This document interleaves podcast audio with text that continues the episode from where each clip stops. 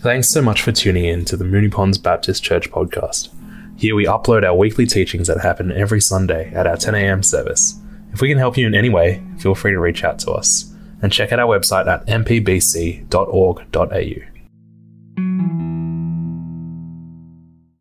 Shalom, dear friends. Our Bible reading today is taken from Matthew's Gospel, and there are three readings from two various translations. The first one is from Matthew chapter 4, 18 to 22, from the American Standard Bible. Now, as Jesus was walking by the Sea of Galilee, he saw two brothers Simon, who was called Peter, and his brother Andrew, casting a net into the sea, for they were fishermen. And he said to them, Follow me, and I will make you fishers of people. Immediately they left their nets and followed him. Going on from there, he saw two other brothers, James, the son of Zebedee, and his brother John, in the boat with their father Zebedee, mending their nets, and he called them. Immediately they left the boat and their father and followed him. The next reading from Matthew's Gospel is taken from chapter 8, verses 18 to 22 in the New International Version. When Jesus saw the crowd around him, he gave orders to cross to the other side of the lake. Then a teacher of the law came to him and said, Teacher, I will follow you wherever you go. And Jesus replied, Foxes have dens and birds have nests, but the Son of Man has no place to lay his head. Another disciple said to him, Lord, first let me go and bury my father. But Jesus told him, Follow me and let the dead bury their own dead. Our final reading from Matthew's Gospel, also from the New International Version, chapter 9, verses 9 to 13. As Jesus went on from there, he saw a man named Matthew sitting at the tax collector's booth. Follow me, he told him, and Matthew got up and followed him. While Jesus was having dinner at Matthew's house, many tax collectors and sinners came and ate with him and his disciples. When the Pharisees saw this, they asked his disciples, Why does your teacher eat with tax collectors and sinners? On hearing this, Jesus said, It is not the healthy who need a doctor, but the sick. But go and learn what this means. I desire mercy, not sacrifice, for I have not to come the righteous, but sinners. May the Lord uh, bless us as we heed his word. Thanks, Eugene, for that reading. Let's pray. Father, we thank you for your word. We know that it's a light to our feet. We pray that we might be people who listen, who understand, and who go and do what it says. We pray this in Jesus' name. Amen. Can I have the fold back on this turn uh, off, please? Thanks. Okay, well, is it just me or are people speaking a different kind of English language today? I actually blame Oxford University Press for this.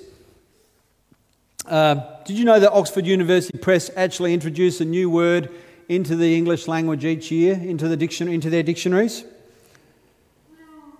I mean, really, do we need any more new words? I don't know about you, but I think I'm still having a bit of trouble with the old ones. But Oxford University Press's word of the year for 2022 was the word goblin mode. That's a word. Anyone know what it means? I didn't think so. That proves my point. That basically we're becoming illiterate as I speak. 20 years from now, there'll be 20 words that you don't know, 20 more words that you don't know. Anyway, just so you don't remain ignorant, in case someone slips goblin mode into a conversation with you, it's been defined by Oxford University Press as a sort of behaviour that doesn't fit the usual social norms. It depicts behaviour that is unapologetic, lazy, self indulgent, or greedy. And apparently that's what we became during lockdown, uh, during the uh, pandemic years. In case you didn't, that's why the word exists. It's describing these sorts of behaviours.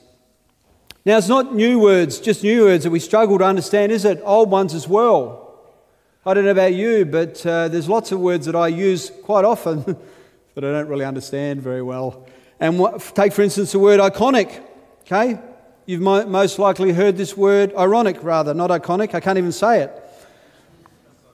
That's ironic. Isn't it ironic? Now, you probably use this word many times, and apparently a lot of us, including me, obviously, use it incorrectly.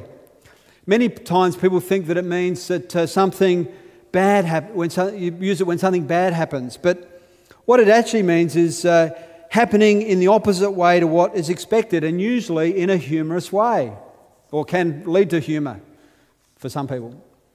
And uh, for example, this sign is ironic. Okay? That's ironic. That's irony. Now, now you might think, oh wow, Ian's sort of flipped a switch. Now he's gone into dictionary mode. He's sort of back in Malawi, you know, talking to people about words and things like that. But doesn't he know he should be in preacher mode because he's here standing in front of us on a Sunday morning?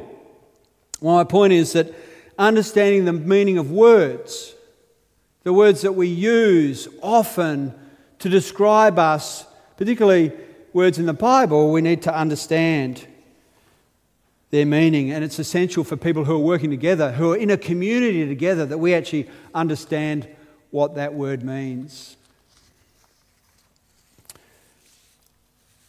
When I learned the Yao language, uh, there were words, uh, learning a language, you often try out words on people. You know, you hear it and then you try and use it. And uh, that's what little kids do all the time. It's okay for them. But when you're a grown adult and use a word incorrectly, it can be a bit, you know, people go, huh? I don't know if you've ever had that experience. But for me, when you don't, when I've not known words incorrectly, I can, you know, when I go out for a meal or something, I can get served a whole fish with its head on rather than one that's filleted with crumbs on. And so you can get by, can't you, with eating a whole fish on a plate with its head on, you just have to shut your eyes when those little beady eyes of those fish look at you when you cut into it. But, uh, but for other things, for important things, we need to understand the meaning of those words. To, to accomplish important tasks such as constructing something, treating a patient, teaching kids in school, designing a new product, we actually need to be on the same page with other people in regarding to the meaning of the words, the shared words that we use together. Otherwise, there'll be confusion, and one will be going off in one direction, another in another. And so, for us as a church, it's really important that we understand the words that we use often. Last week, I talked about uh, us becoming an XX church.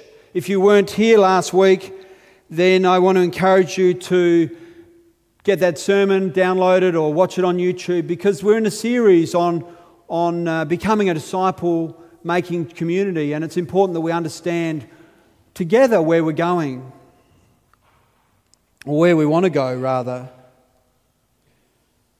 And so, one of the things I said last week was a, a big problem for a lot of churches is they don't share the same purpose. Everyone has their own purpose to what the church is on about. But we discovered that um, the church is not, what, not something that we want it.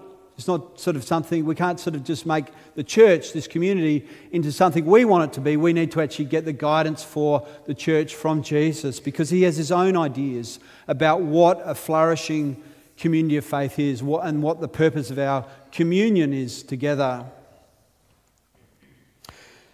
So today, um, there are unfortunately many churches, I think, that are XX churches, churches that where people in it have different ideas of their purpose.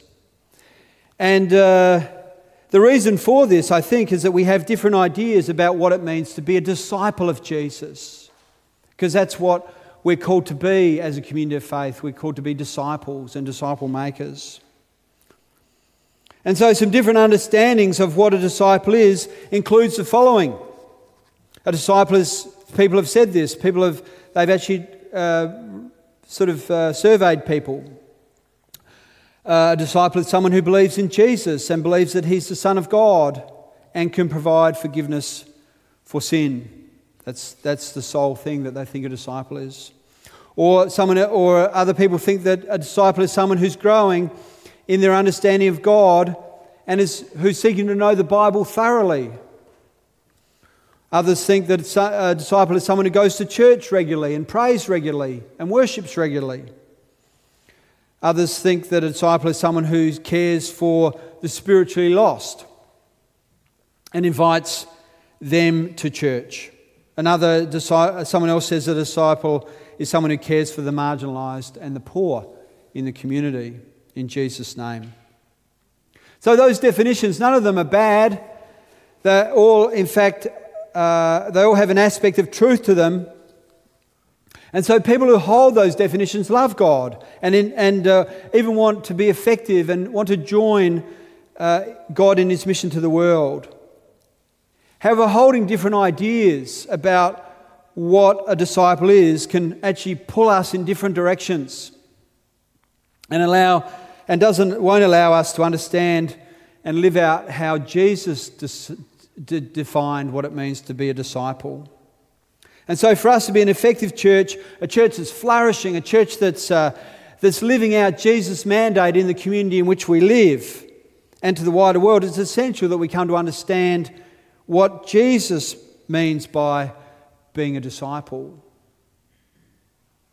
Otherwise, we'll continue to be pulled in different directions. So, becoming a disciple is a big theme of Jesus' ministry. Um, disciples are actually what he leaves behind when he, after he's crucified and ro- risen from the dead, and what he, what he leaves behind when he goes to be with his heavenly Father. He doesn't leave anything else behind, does he? There's no money, there's no books. He hasn't written, uh, you know, an account of his life or his 10 points that you should follow. He's actually left behind what? Just disciples. And so that's a really important thing for us to consider because uh, he knew that it would be through disciples that he would continue his work and ministry in the world through them. Matthew was one of, his, of Jesus' disciples, and he wrote the gospel that we've heard uh, Eugene read from earlier. Now, you might think, well, a guy who writes a you know, book about Jesus, he, he might have it all together. He must have it all together, but he wasn't always a person who could do that, you see. In fact, he uh, was, wasn't always a disciple of Jesus. In fact, he wasn't always a very religious person. Matthew came to understand what Jesus is about, and especially uh, his, that he was about making disciples through his encounter with Jesus. And so, being a disciple becomes actually a major theme of Matthew, Matthew's gospel. If you read Matthew's gospel from start to finish, you'll find that he talks a lot about discipleship and being a disciple. Matthew wanted the topic of being a disciple and discipleship front and center in his readers' minds because he understands just how central it is to Jesus' mission in the world. And so, at the very beginning of Jesus' ministry, we hear how Jesus defines what a disciple is. When he calls Peter and Matthew, uh, Peter and uh, Andrew, two brothers who are in a fishing business. He says to them, Follow me, and I will make you fishers of people. And here, in this very simple call, is Jesus' definition of what it means to be a disciple, which I want to explain a bit to you this morning. Seems like a very simple message, doesn't it? A very simple call.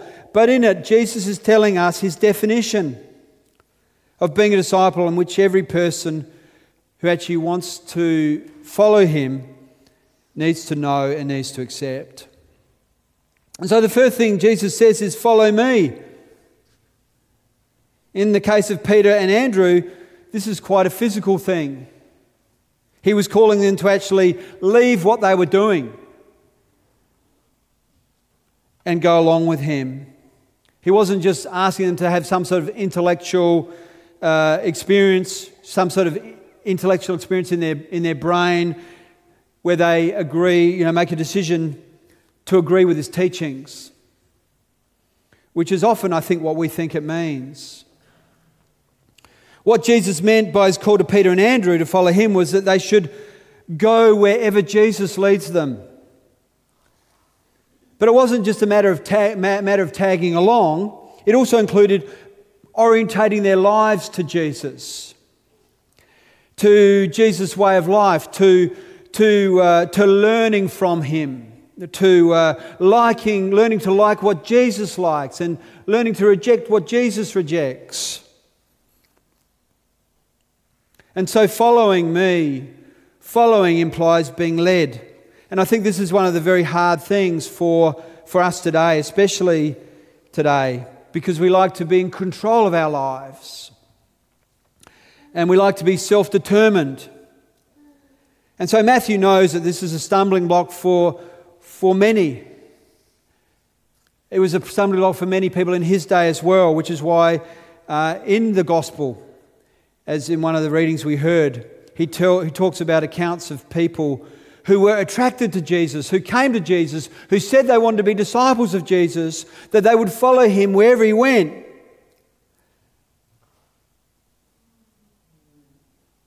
But who didn't in the end, who left following him when Jesus outlined what was required of them and that there was a surrender to him of everything. So, if we're completely honest, we also don't want to follow Jesus either, do we?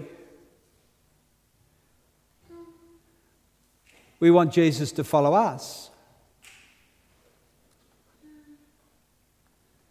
We want him to fulfill our wishes. We want him to, we want, uh, we want for him to make our plans come to fruition.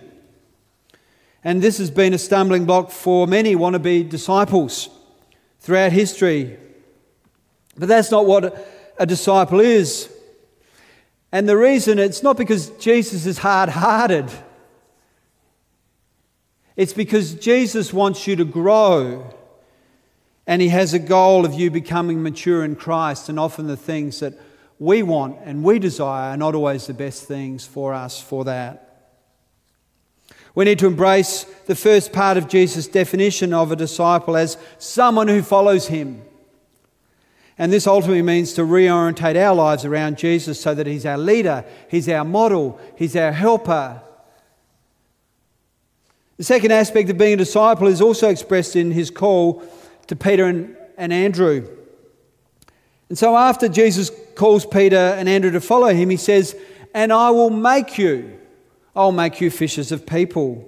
And so this phrase, I will make you, is an important phrase for wannabe disciples because it tells us that the disciple of Jesus is someone who is being made into something, is someone who's being changed by Jesus. I'll make you is Jesus' promise to, to uh, Peter and Andrew. It's a promise. He's saying, I'll make you something. And it's also a promise to everyone who wants to follow him as his disciple, including us this morning. When Jesus says, I'll make you, he's talking about change that he's going to bring about in you. Change is therefore a key aspect of being a disciple of Jesus. We don't often think about change as being a key aspect of being a disciple of Jesus. And the, the good news about this change is it's not something that you're going to generate yourself,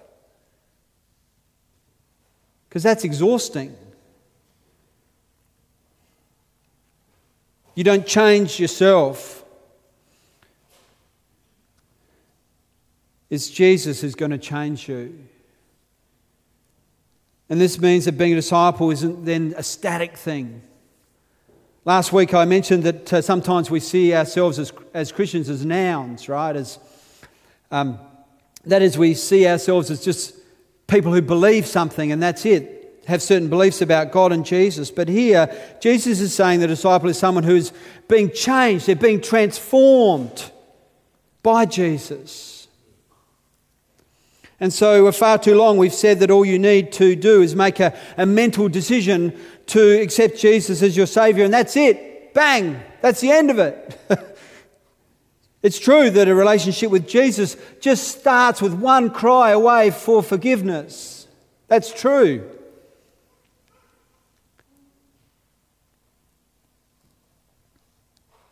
But salvation which is what Jesus delivers us when we cry out to Him, is the first part of that journey. It's only the first part of the journey, friends.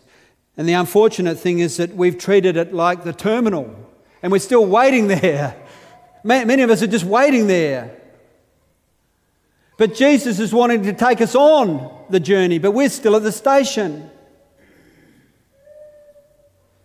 In Romans 8:29, Paul says that the Christian life is not meant to be static. Instead, he says, instead we're meant to be conformed to the image of Jesus. He says something similar to the Corinthians in 2 Corinthians 3:17. He, he says, and we all, okay, that's all of us, are being transformed into his image with ever increasing glory, which comes from the Lord who is a spirit. Is that your experience this morning, friend? That's what Jesus wants for you this morning. That's what He wants for you for tomorrow, and for the next day, and for this week, and for next month. That you are transforming into His image. And Matthew knows that change is an important part of being a disciple of Jesus more than anyone. You see, for, for many of us, we're sort of middle class. We sort of haven't got these sort of extremes in our life. But Matthew knows that for him, change is so essential. But it's essential for us as well. Our sins are just more respectable. We can hide them.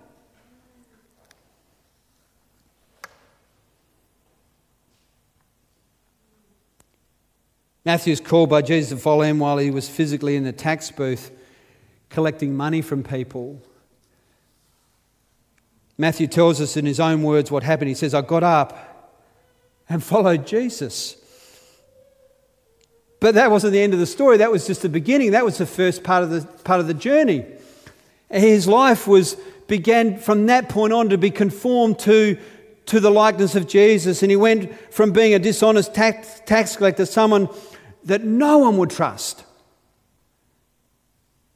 to one of the most faithful followers of Jesus. Someone who was entrusted even with the task of writing an account of Jesus' life and ministry. Can you imagine that? What a privilege that would be. I'd love that privilege.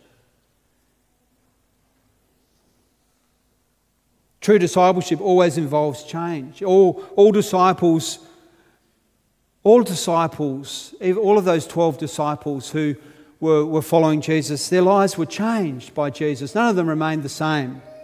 At the beginning, when they started to follow Jesus, they got easily annoyed by children, didn't they? They pushed them away. They also became annoyed when people didn't welcome them into villages. They wanted to annihilate them. That's not a good thing for a disciple to want, is it? Shall we call down fire, Jesus? I haven't heard anyone say that here yet on people passing by. That's a good thing. But sometimes it's in our hearts. The disciples were also self obsessed. They jostled for positions of power. They bickered about which of them would be the greatest. They also thought they were fairly spiritual. But when Jesus wanted them, them to pray with him for one hour, they all fell asleep. They also flat out opposed Jesus' agenda because they thought they had a better idea of what they should do. And in the end, when Jesus was arrested, they deserted him and fled when they saw that it would impact their own lives. And even after his arrest, they didn't, some of them denied that they even knew Jesus. And after he had risen from the dead, most of them doubted that that was true, even though he'd told them about this before. But reading about Jesus' disciples in the gospel accounts, and we, we read about that, and you should read the gospels often. But then you should also read it together with the book of Acts, because in, when you read the book of Acts, it sounds like you're reading about two different groups of people. But we're not, we're reading about the same group of people. They were being changed by Jesus. You see, they were being transformed by the Holy Spirit. They were keeping in step with the Spirit in their lives, and the Spirit of God was transforming them into the likeness of Jesus. And that's what Jesus wants for all of us as well, friends. He doesn't want you to stay back there in those things that you are doing. He wants you to be transformed day by day into His likeness. And this is really important for us to hear because many of us believe that being a disciple of Jesus is primarily about having a truth encounter. And we're good at that as Baptists. We're good at that. We love the Word of God. And we love to, we love to read the Word of God, and it's important to read the Word of God, but, but often we intellectualize our faith. And we think that it all happens in here. And this is. So we think often that being a disciple is just about changing one set of wrong beliefs for a right set of beliefs. But in 2 Corinthians 5, chapter 17, Paul tells the Corinthian believers that it is it's far more than that. He says, if anyone is in Christ, guess what? They're a new creation. The old is gone, the new is here. Something, something's happening in us. And so the point of the change is that we're becoming like Jesus in how we think and act so that we can actually glorify God and so that we can serve God in the world. And so, therefore, our key, key to our definition of a disciple is that a disciple is someone who is being changed by Jesus. Someone who's being changed by Jesus. And the final aspect of Jesus' definition of disciples, which is expressed in Peter and Andrew's call, Jesus says to Peter and Andrew that he'll make them fishers of people. This is obviously a play on words. You see, Peter and Andrew were fishermen. And Jesus is often fond of using illustrations. So he's standing there by, their boat as they've been fishing, and he uses fishing as an example of what he wants to make them.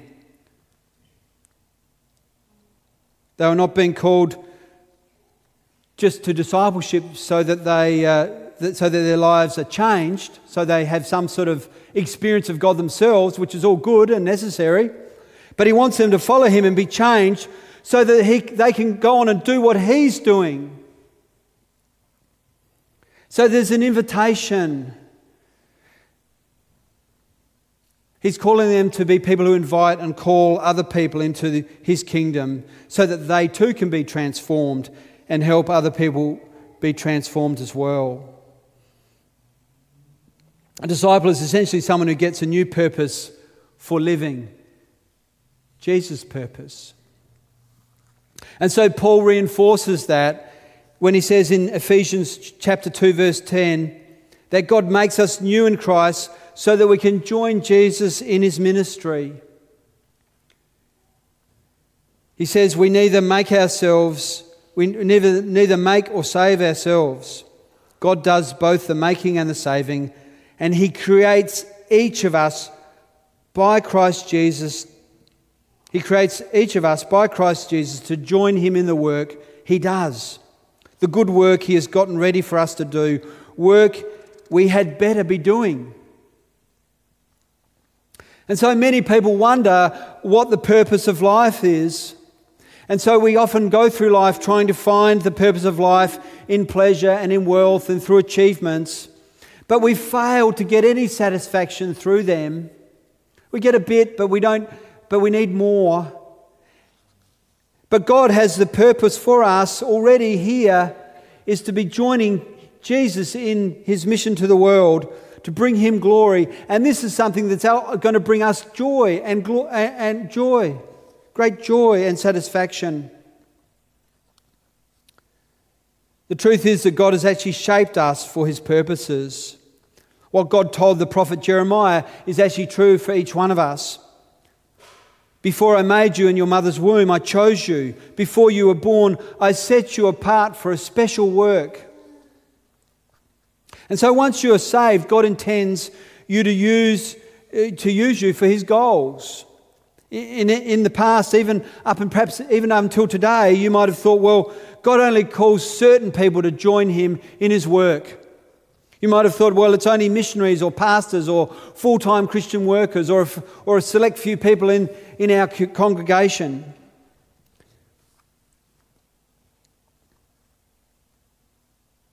But Matthew's story shows us that God calls people no matter their background. I mean, really, how, how could God use a washed up tax collector to bring him glory? How can someone like that join Jesus in his mission to the world? But Matthew came to understand that a, a disciple is not just someone who makes an intellectual decision to follow Jesus, or someone who experiences forgiveness and transformation and then just remains static from that point on. He came to see that a true disciple of Jesus is someone who is joining Jesus in his mission to the world. And this is exactly what Matthew did. He used his connections and he threw a party at his house and he invited all his friends to come and meet his new friend and his Lord Jesus, the one who he was giving up his day job for, so that they could actually see Jesus and meet Jesus for themselves, and so that they could see also how their own lives could actually be transformed like Matthew's was. Isn't that what we want to for our neighbours? Isn't that what we want to for our friends, for our relatives? Don't you want them to meet Jesus? Don't you want them to be changed, to be transformed? I do. Because people around me are broken, they're hurting, they're lost, they're lonely. And who's going to actually give, who's going to solve that problem in their lives? I don't have the ability in myself to do it. I, I only, the only solution I know of is to introduce them to Jesus, to love them through the power of Jesus. And I believe that's the same for each of you. And this, friends, is what we need to embrace as well as disciples of Jesus. We actually all need to look for ways to join Jesus in his mission to the world.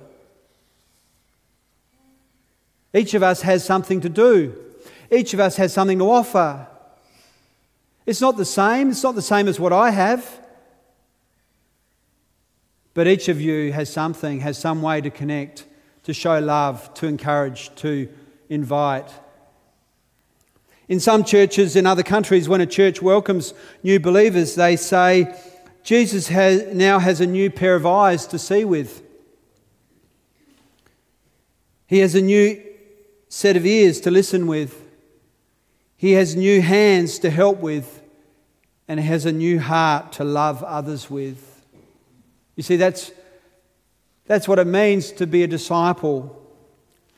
Jesus didn't just save you to come to church each Sunday. He didn't just save you to give money in an offering so that others could serve God each Sunday. He didn't just save you to know a few facts about the Bible so that you can know more truth about God. He has saved you so that you can become a disciple of His and so that you can become a disciple maker who serves Him. And so now we've actually been through that call to Peter and Andrew, and we can then put Jesus, all these attributes together, and we come up with Jesus' definition of what a disciple is. And this is what it is a disciple of Jesus is someone who is following Jesus, someone who is being changed by Jesus, and someone who is joining Jesus in his mission to the world.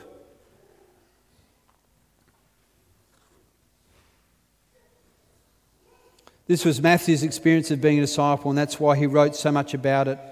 But the question I want to ask you this morning, friends, and for you to consider is this your experience of what it means to be a disciple of Jesus? Are you someone who is following Jesus? Are you someone who is being changed by Jesus? Are you someone who is joining Jesus in his mission to the world? Also, is this our shared experience as a community? You might think, well, you know, one out of two is not bad, or uh, I was doing, you know, I felt like I was going really well on two of them, and then suddenly, ah, oh, I don't know what happened. Friends, I know a lot of people, and this is really important, not just for us so that we can flourish as a church but I know a lot of people who started out following Jesus, just like me. But today they're no longer following him. I'm sure you know people like this. You see, these were people who were attracted to Jesus, people who, who listened to his message, people who even accepted his forgiveness, people who worshipped him, people who even asked him to be their Saviour but have now stopped following him. And so, if you're like me, you go, What's happened? What, why is that? Why is that? And Matthew says that it happens because people don't go on and become disciples of Jesus. This is why discipleship is so central to what Matthew's on about. It's so central to what Jesus is on about. You see, many people who don't go on to become disciples have, be, have remained static. They, they, don't, they don't follow, they don't change, and they don't join Jesus in his mission to the world. And I don't like being a doom teller, but it's essential for our own maturity, for our own uh, ongoing relationship with God, that we become disciples of Jesus as he defines it. Because it's the only way that you're going to mature in Christ, and it's the only way that you're not going to fall away.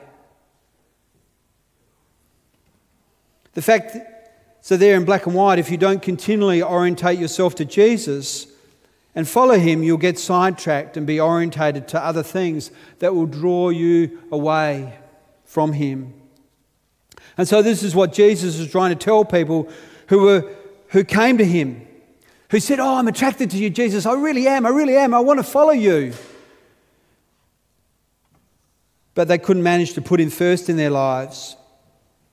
And Jesus, in his own words, told them that, that, that their decision would be a sure recipe for disaster if they thought that's what discipleship was. But it's also essential that you seek to be continually changed by Jesus if you want to be found in Christ when we're called to eternity. But changing your life into the likeness of Christ won't just happen automatically without cooperation between you and the Holy Spirit. You're not going to change to be more like Jesus just turning up once or twice for 30 minutes to hear a 30 minute, minute, minute message on a Sunday. Even if you come four times a month for a 30 minute message on a Sunday, it's not going to do a lot for you. The fact is that people grow when they're fed and when they're nurtured and when they're cared for. And so, the best place for that to happen, being fed and nurtured and cared for, is actually not in a church service on a Sunday morning. Sunday mornings are great. I love coming to worship, don't get me wrong. I love being here with you all. But Sundays, you, we don't get deep enough with each other. We don't get deep enough to grow. And if you want to be changed, if you want to be more like Jesus, then you need to hang out more with Jesus and you need to hang out more with Jesus' friends who can help you know Jesus more, who can model Jesus for you, who can talk to you and encourage you in the way of the Lord. So that you can be fed and nurtured and encouraged and prayed for, and so that you can do the same for other people. That's how you grow. We need to be in little greenhouses.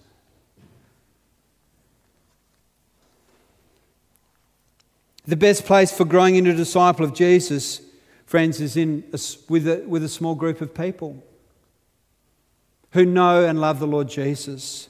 People who are committed to each other, people who are committed to seeing you mature in Christ People who are willing to pray for you, who are willing to talk to you, who are willing to listen to you. And the same goes for them, that you are willing to listen and talk to and encourage them as well.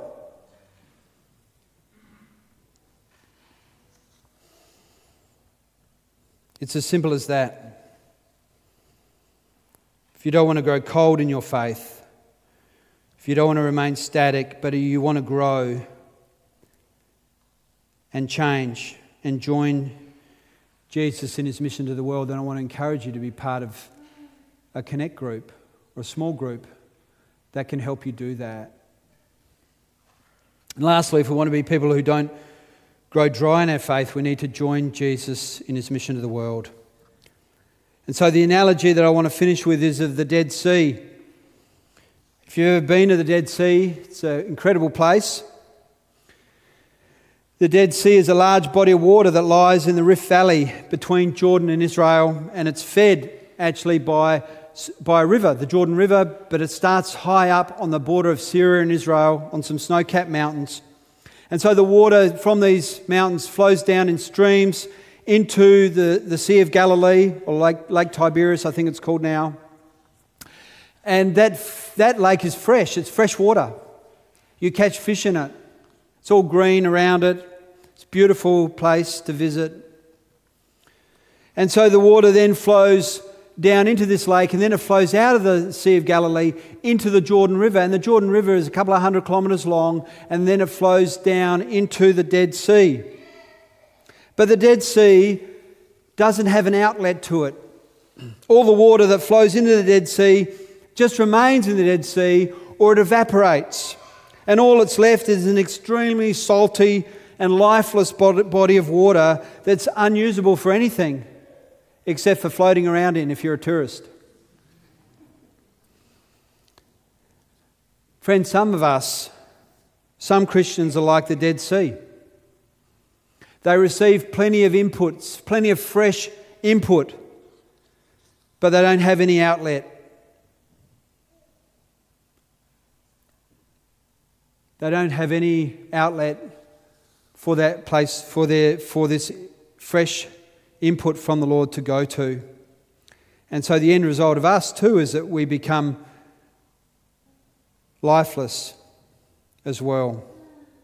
Friends, Jesus is inviting us today to be a disciple, someone who is following him, someone who is being changed by him, and someone who is joining him in his mission to the world. And so the question is what are you going to do with that? I want to invite the band to come back. My encouragement is that you take some active steps today to talk to God about this in prayer. To ask God, Am I really a disciple? What areas of that, those three aspects of being a disciple am I struggling with? You might want to talk to one of the Connect group leaders today to ask them how you could join a group. You might even talk to me about how you could join a group or start a group. Because in these groups, we can begin to connect with one another around our shared life in Jesus, and we can encourage one another to maturity in Christ so that we can be true disciples and true and, and disciple makers. As we sing this last uh, song, I want us to make the chorus of this song a personal prayer of invitation. I want you to, I want us to ask God by His Spirit to lead us to places perhaps we've never been before in our relationship with God. to be disciples and disciple makers. But not just individually, but as a, as a corporate community. And so the words of the chorus are these, and I've changed them so that they are corporate rather than individualistic. The chorus says, Lead us where our trust is without borders, so that we can walk upon the waters where you would call us. Take us deeper than our feet could ever wander, and our faith will be made stronger in the presence of our Saviour. Let's reflect on that as we sing this together. Thanks, Chris.